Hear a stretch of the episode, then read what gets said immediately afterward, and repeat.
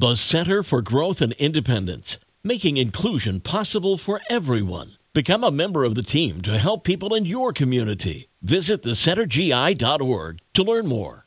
98.3 The Coast. It's the best mix in the morning show. Good morning. It's Mark Hamlin. Today, Monday, November 6th. Going to be windy today, so keep that in mind as you head out. Today's high around 60, so pretty mild. We've got 52 degrees all across southwest Michigan. Time for your daily dish. And Matthew Perry was laid to rest on Friday. His funeral was attended by all of his friends' co stars and Matthew Perry's family might have approval for him to receive a star on Hollywood's Walk of Fame. The Hollywood Chamber of Commerce wants his star alongside Jennifer Aniston and Courteney Cox. Also, Matthew Perry's close friends have launched a foundation to help people battling drug and alcohol addiction.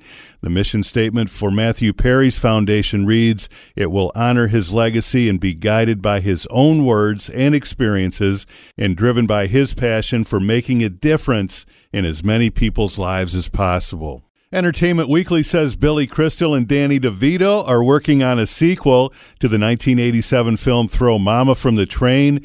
Danny told GQ magazine, Billy Crystal and I want to work together again. We're looking at possibly doing a sequel called Throw Papa from the Train. Funny guy.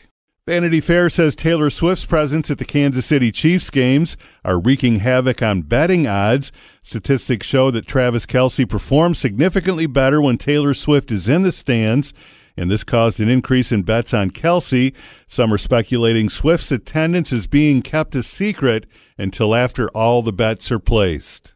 And a new survey with the five most popular diets is out. At number five, it's the DASH diet. Number four, the carnivore diet. Number three, vegan diet. Number two, keto is still in there. And the number one diet, the Mediterranean diet, is the most commonly searched for diet. It's known for its health benefits and ability to reduce chronic diseases. And that's your daily dish for this Monday morning on 98.3 The Coast.